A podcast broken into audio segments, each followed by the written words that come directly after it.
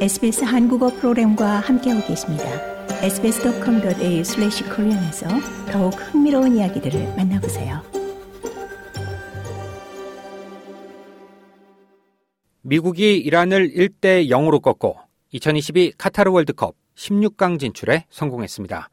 미국은 동부 표준시로 오늘 오전 6시 카타르 도하의 아스마마 스타디움에서 열린 이란과의 월드컵 조별리그 B조 최종 3차전에서 전반 38분 나온 크리스찬 플리식의 결승골을 지켜내며 1대0 승리를 거뒀습니다. 조별 예선에서 웨일스, 잉글랜드와 모두 무승부를 기록했던 미국은 이란을 꺾으며 승점 3점을 보태며 승점 5점으로 조 2위를 차지했습니다.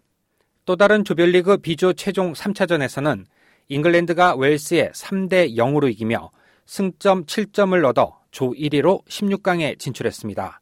미시건주에 있는 SK 실트론 CSS 공장을 방문 중이던 조 바이든 미국 대통령은 미국이 이겼다라며 기뻐했습니다. USA, USA.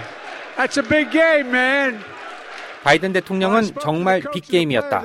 저는 코치와 선수들에게 여러분은 해낼 수 있다고 말했다며 그들이 해냈다. 하나님이 그들을 사랑한다라고 말했습니다.